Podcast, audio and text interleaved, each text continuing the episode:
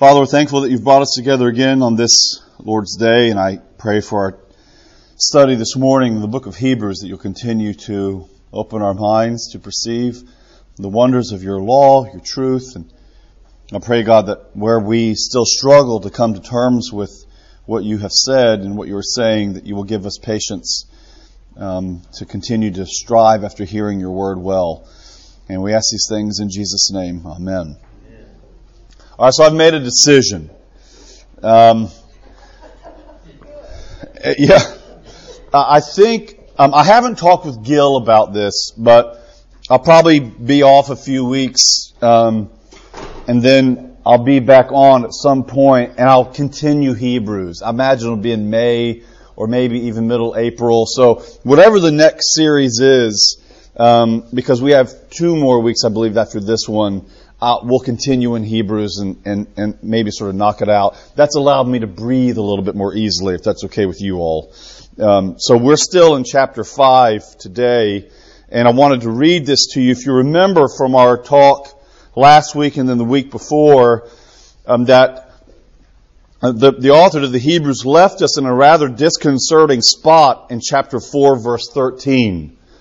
Before him, no creature is hidden. All are open and laid bare to the eyes of him with whom we have to do. So we're left in a position of complete vulnerability before the all-seeing eye of God. That's, that's where we are. So where are we left in that reality? We're left, verse 14, with the confidence and the assurance that we have a high priest. That we have a high priest, Jesus, the Son of God, who actually holds our confession for us who empathizes with us, who prays for us, who intercedes on our behalf, and because of that, verse 5, verse 16 of chapter 4, uh, we're allowed to come into the very throne room of God with confidence. That's why we can go into God's throne room with confidence, not because of a look inward, but because of a recognition that we come into the very holy of holies, behind the curtain, behind the veil, because we are found safely hid in Jesus. That gives us the confidence to draw, to draw near.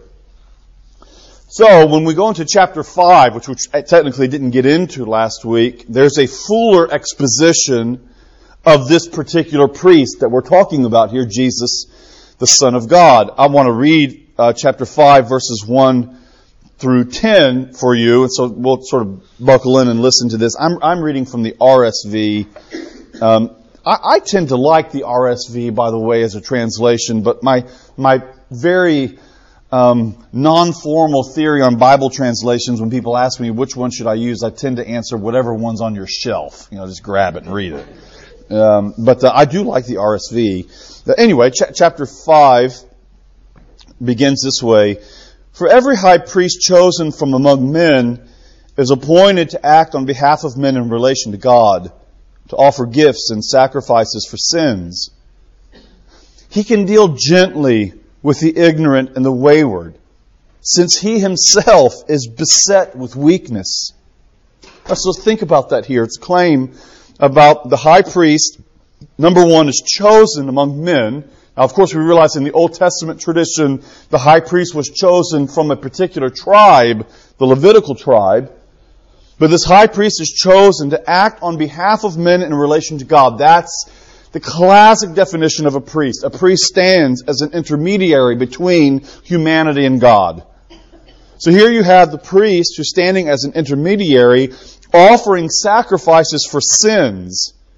And he can do so gently because when he deals with people who are ignorant and who go away, the wayward, the backward, why? Because he himself knows what it is to be besought with weakness. So because of this, he's bound, verse 3, to offer sacrifices for his own sins as well as for those of the people. And one does not take the honor upon himself, but he is called by God just as Aaron was called. So let's talk about these first four verses here just, just a little bit. Um, for those of you who remember um, from the book of Leviticus, and I realize that Leviticus is a, it's a weird book, right? I mean, that's the, a lot of people check out on their Bible reading, their you know New Year's resolution, read through the Bible in the year. Um, Genesis, Exodus, fascinating books. Leviticus, I'm done, right? I'm, I'm, out. Um, Leviticus is a book that's filled with regulations. It begins, the whole book begins with an intense discussion of the various kinds of sacrifices that are to be offered in the temple. You have grain offerings, you have guilt offerings, you have sin offerings, and all of these offerings come together. They're daily rituals in the life of the temple, but they come together or they move tyrannically toward one yearly sacrifice that is the, the most significant day within the Jewish um, liturgical calendar, and that's of course Yom or Yom Kippur, uh, the day of kafar, the day of covering, the day of atonement. And that term kafar is the technical term in the Old Testament for atoning. It's being covered. Uh, you're being washed. You're being cleansed. And it's a fascinating ritual in Leviticus 16.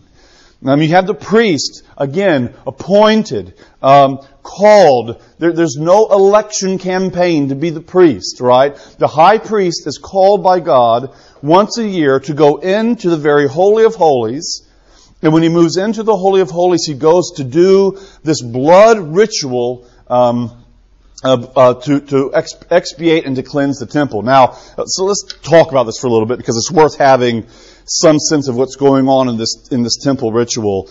And it reminded me this morning. I've had some conversations with um, I don't think she's here today, Fran Cade, um, about um, the complexity of communicating into the modern world some of these um, sacrificial dynamics that are so ingredient to our weekly worship. You, you realize, don't you, that we just prayed twice in the last 20 minutes, right, or 30 minutes. We together prayed twice. Number one, looking forward to drinking blood together. And then afterward, thanking God that we just got to drink blood together. That's weird, isn't it? I mean, you think about how one, how does one, uh, again, the Leviticus stuff was before me this morning, so I was especially tuned in to our liturgy, but we thank God that together we, by the Spirit, drank Jesus' blood together. And that's a, that's a heavy claim. And it's a hard claim to communicate on some level the significance of that in a world that's really a very, at least in the modern Western world, very post-sacrificial. I don't know what you think about Old Testament religion. And frankly, what we think about New Testament religion as well, but it's a, it's a bloody reality. Um, I, I, can remember uh, Frank Limehouse in one of my more memorable Christmas Eve services here. He did a, a, sermon about the manger, and I can't remember how he quite worded it, but he said something about if you if you love the scene of the manger, but you don't see the blood and the hay, in effect, uh, then you misunderstood what this what this uh, season is about. Um, it's it's bloody. Um, once a year, the, in this atoning ritual, the high priest would go in and he would take a, a, a lamb that had been slaughtered and he would smear um, the, the, corners of the mercy seat, the, the mercy throne, um, the ark of the covenant on the side. So he he'd, he'd do that on the horns of the of the um, of the ark of the covenant, and in doing that, he was bringing ritual purification back to the temple. In other words, even though there were daily sacrifices that were going on again and again, there was an aggregate reality about unconscious sin among the people that built up over time and made un- unfeigned worship between God and His people problematic because sin had built up into the temple. Why? Well, because people like you and me are there. And so when the priest goes in, the priest is putting this blood into the Holy of Holies, and it's a washing activity. It's an oblation, the kind of terms that we use in our liturgy as well. It's a cleansing activity that washes out the temple, makes it pure again. Why? So that worship can happen again. It's making it pure so that worship can be maintained in the temple. And then there's that next ritual, which is a weird one. Um, they get two, um, two, this is beforehand actually, but they had the two goats. And one is going to be used for the sacrifice that purifies the temple when the priest goes in and wipes the corners of the mercy seat because we know that for the priest there's no meeting of God in any other place than the mercy seat where blood is present. Right. And then the other ritual is with this other goat that they then place all of the burden and the guilt of their sin. And this is significant. One of the favorite or favored metaphors in the Old Testament for sin is burden. And the term that's often used in Hebrew in the Old Testament for the forgiveness of our sins is a, is a Hebrew word Um, I, I tell my students this to help them kind of remember. It's a word nasa, like NASA. This is how I tell my students remember it. It, lifts off, right? That's how I tell them remember. I get paid a lot of money to give them little nuggets like that. Uh, it, it, lifts off. Um, forgiveness is the lifting off of guilt, the lifting off of the burden and the weight of sin. So think about this. There's an aggregate reality that had occurred because sin had built up in the temple to such an effect that worship of God had been made problematic and the temple needed to be cleansed, number one. So the pollution of sin had to be removed. But number two, the burden and the guilt of sin on people had to be removed as well. And that was this second ritual, ritual with the goat. And they placed their burdens. The priest places his hand on the back of this goat, and then they send this goat, it's weird, out to Azazel. Don't really know what Azazel is. I mean, you, you read on this, Azazel could be a demon out in the wilderness. Um, it could be uh, um, uh, just the, uh, another term for the wilderness itself. We're not really sure. But what we know is that goat leaves the central part of the city and goes outside into the wilderness, removing the burden of their guilt as well. So there was a purification that brought about clean and pure worship before God, but there was also the burden and the guilt of sin on God's people that had been removed and placed out into the wilderness, um, and they did this ritual year in and year out. So this is what he's referring to here in uh, Hebrews chapter 5. He makes sacrifices for sins. Uh, the high priest can do this because he recognizes that he himself is in need of sacrifice as he goes in and makes atonement for himself and then makes atonement for the, for the people as well. But like you know, you can anticipate this. The author to the Hebrews is showing points of comparison between Jesus and these various figures, angels and Moses. But he's also going to show points of radical distinction as well. And that's where we go into the next few verses. Verse 5. So like Aaron, verse 5, Christ did not exalt himself to be made a high priest, but he was appointed by him who said to him, Thou art my son. Today I have begotten thee. That's a claim from Psalm chapter 2. Verse 6, and as he says in another place, Psalm 110, you are a priest forever in the order of Melchizedek. Now that's significant here, right? How is Jesus like the priesthood that comes before him? He's like Aaron in the fact that Jesus did not appoint himself to this task, but he was called to this task. He was elected to this task by his Father. Now, the old Reformed theologians talked about it, and I, I, I like these terms very much. They talked about the covenant of redemption, or the, the pact of redemption that was made in God's own very triune self from eternity past. God's identity, God's eternal triune relationship between Himself, Father, Son, and Holy Spirit, in God's own intertrinitarian communication, which again I know our, our brains begin to bleed out of our ears when we start talking about the Trinity. God is one, um, and there are three persons. Is God the Father fully God or just part of the divinity? He's fully God. Jesus is fully God. The Spirit is fully God, and yet there's still only one God. It's just, you gotta just sleep on it. I mean, it's, it's hard. But in this intertrinitarian communication between the Father and the Son and the Spirit in their shared divine essence, we recognize both here and in other places of the New Testament that God decided within Himself. God made a decision within His own very life that He would pour out His own love outside of Himself in two significant ways. Number one, He created the world. That is the overflow of God's own intertrinitarian life that breaks out into the world and worlds come into existence. But the second thing that he decided from eternity past is that he was going to redeem. He's going to be a redeemer. I've appointed you to be the redeemer. Um, Jesus Christ, as we read in Ephesians, as we'll, as we'll see elsewhere in Hebrews, was slain before the foundation of the world. In other words, the logic works this way in the New Testament. It's not Jesus arrives on the scene and God the Father decides, well, what institution am I going to use from the past and my relationship with Israel uh, to demonstrate my salvation to the world.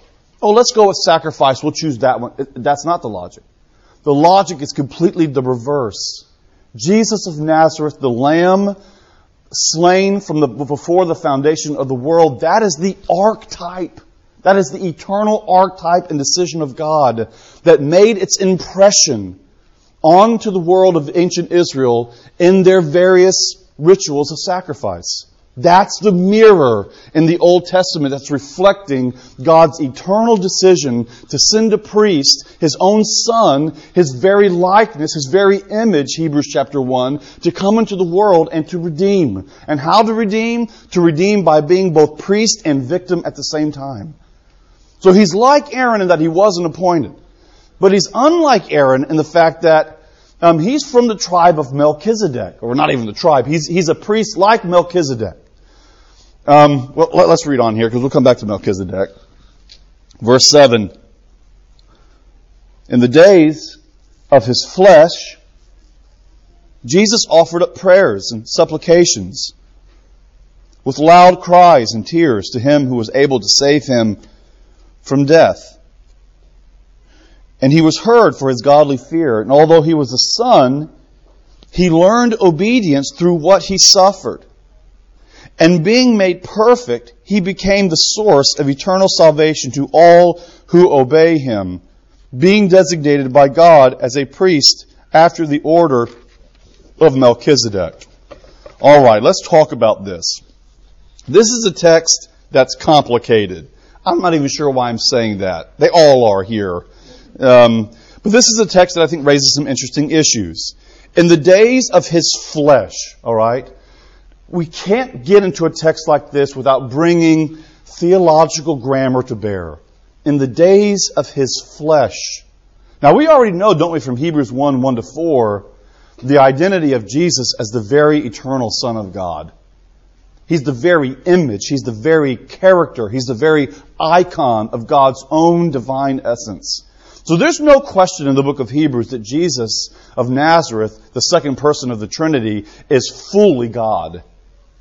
But there's a claim here being made in this particular text about what it means for Jesus to be human. John chapter 1 verse 14, and the Word became flesh. Now this is tricky business. I mean, there are rocks to be crashed on. There's dragons uh, down this road here, right? Because we want to affirm two things equally. Number one, we want to affirm there was never a time when the second person of the Trinity was not. There was never a time when the Logos, when the Word of God, the second person of the Trinity, did not exist. There's never a time. But there was a time, from the standpoint of created time, when the second person of the Trinity was not man. He took on something that he did not have before. Um, Philippians chapter 2 said, Let this mind be in you that was also in Jesus. Well, what is that mind? That he didn't consider it himself um, uh, uh, um, to grasp after the, the, glory of God, but he took on the form of a servant. He humbled himself in the form of a servant, even taking on human flesh. So Jesus, the second person of the Trinity, takes on something that he did not have before. He takes on flesh. And in the taking on of flesh, our redemption is at hand. The fact that the second person of the Trinity enters into the world in flesh is the fact that you and I can claim with confidence the salvation of our God. He's come into the world to take on humanity so that he can elevate humanity itself back into the very life of God himself. So he comes in, and what, what did we learn about Jesus in the flesh? We learn here that Jesus learns things. Isn't that something? Jesus learns things in the flesh. And what was it that he learned in the flesh? He learned obedience. Isn't that something? I mean, I don't know if we think about uh, predicating the terms of the verb to obey on Jesus. But he obeyed.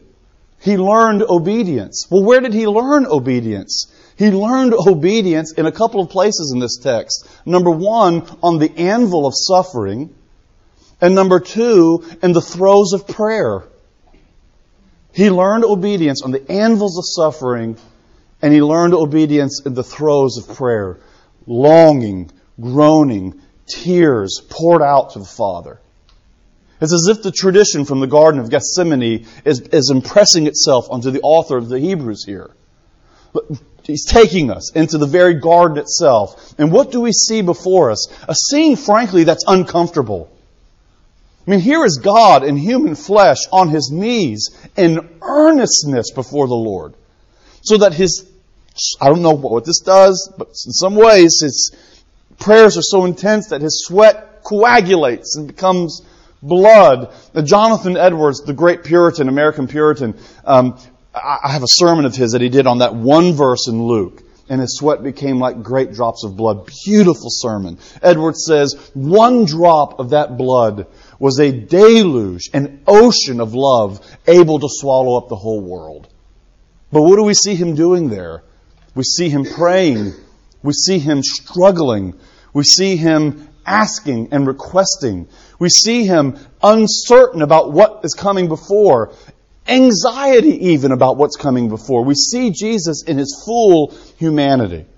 But what we see Jesus awful also doing in the garden and elsewhere is turning his face like flint to the calling of God on his life, the calling of his Father on his life, to suffer in obedience.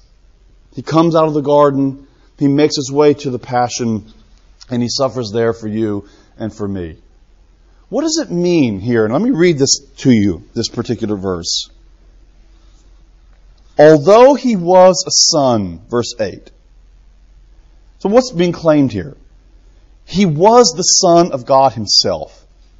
Although he was that, he learned obedience through what he suffered. He came, in the words of Peter O'Brien, to appreciate fully what conforming to God's will involves. He learned obedience. Verse 9, and being made perfect, he became the source of eternal salvation to all who obey him. Being made perfect. Is that something? I think we need to be careful here and make a distinction when we hear this term perfect. It's not a claim to moral perfection here. We don't, I, I don't think that's what the author of the Hebrews is saying. What I think the author to the Hebrews is claiming is that the perfection that Jesus achieved through learning obedience on the anvils of suffering and in the throes of prayer, um, the, the, the perfection that came to him was a vocational perfection. Not a moral perfection, but a vocational one. His suffering, his prayers, his struggle with God his confronting the will of God in various encounters of his own life and walking through each one of those encounters with obedience, his learning all of that, made him a fit high priest for you and for me. It perfected him as a human for the office that he, he holds even now before the throne of God as he lifts us up in prayer to the Father and by the Spirit. He was made perfect for his office as a high priest because he learned what it was to suffer, what it was to pray, and what it was to be obedient in the face of all of the vicissitudes of life. That's our high priest. That's the one who stands before the throne. A one who, the one who was a man, fully man. Now, I think at various phases in the history of the church, you know, we, the, the emphasis tends to go one way or the other right? Um, in the early church, the emphasis tended to be, uh, dependent on, on, who you were, on his humanity at the expense of his divinity. And then you had others that emphasized his divinity at the expense of his humanity. But what the scriptures force on us again and again is not to downplay either one of those over against the other as we try to come to terms with who Jesus is. Who is Jesus? Jesus is a single person. He's a subject. He's not a schizoid who thinks on one half of his brain human, the other half of his brain divine. He is one person. But at the same time, that one person is in two natures, fully God, fully man. And that's about all we can really claim. Matter of fact, in the Council of Chalcedon in the 5th century, when they try to come to terms with how do we articulate our understanding of the relationship between the humanity and the divinity of Jesus, the way in which the Council of Chalcedon advanced this notion was by negation. Not necessarily making positive claims, this is what it means for Jesus to be fully God and fully man. What they did was they, they advanced the argument by negation. Fully God, fully man, without separation, without division, without distinction. They list these withouts. They go by, by the process of negation. It's not this, it's not this, it's not this, and it's not that. Which, by the way, is a good way of going about some of these theological distinctions, right? Instead of always claiming positively what's being claimed, we just say, we, we're in the realm of mystery here. We're talking about God and God's relationship to humanity. So let's just say, it's not this, it's not that, it's not that, and it's not that. Next page, right? So we're claiming here, the claim here that the author of the Hebrews is making that Jesus in his flesh learned obedience. It was something that in his divinity he never learned. He didn't have to. But in taking on human flesh and becoming like you and me, he learned obedience on the anvils of suffering and in the throes of prayer. And he did this, he says, God says, being designated by God as a high priest after the order of Melchizedek. Now I want to hold off on Melchizedek because chapter 7 in its entirety is given to an exposition of Melchizedek, but this is one of those strange figures. When I start hearing the word Melchizedek, I don't know how you feel about it. When I hear Melchizedek, smoke and fog seems to come onto the scene, right? I mean, who's Melchizedek? No idea, right? I mean, Abraham just coming back, wiping the sword off of the blood off of his sword, just came back from a battle that he did, and as he's coming back, the, this king priest from uh, Melchizedek from uh, comes and he blesses him, and and then he's gone. That's it. Uh, who is Melchizedek?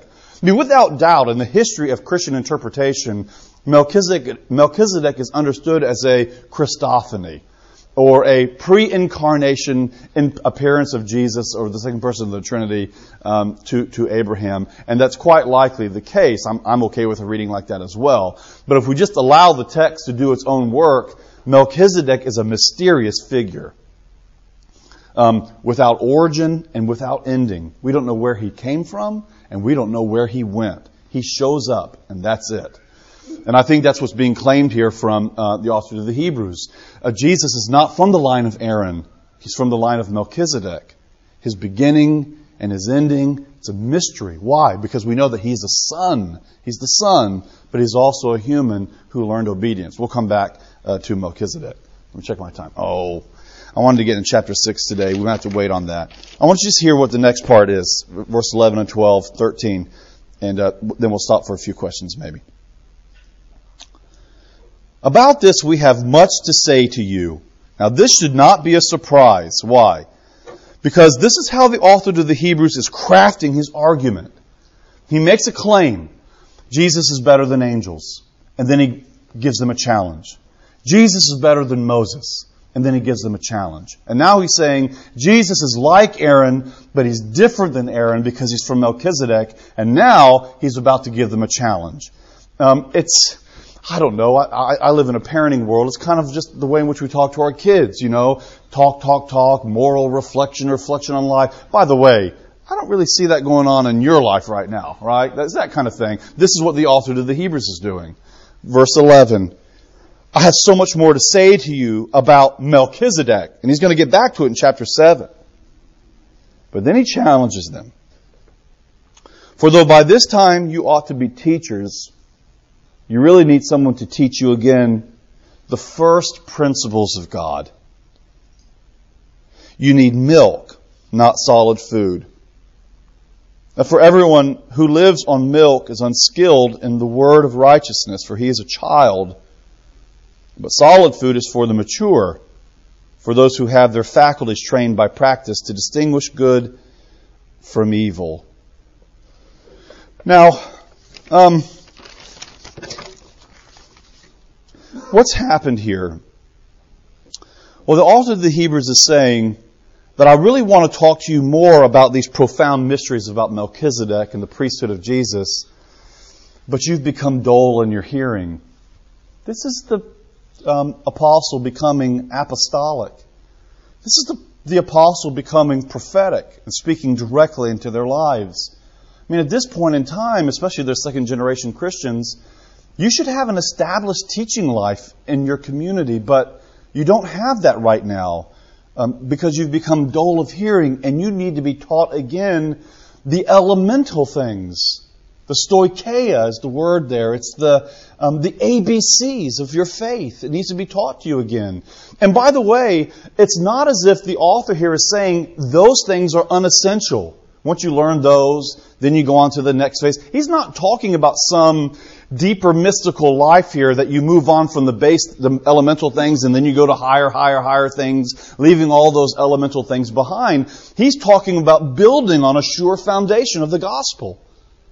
He says we should be building on the foundation of the gospel, but we can't do that right now because um, you need to be taught again the first principles, the elemental things. He's not apologizing for teaching the milk.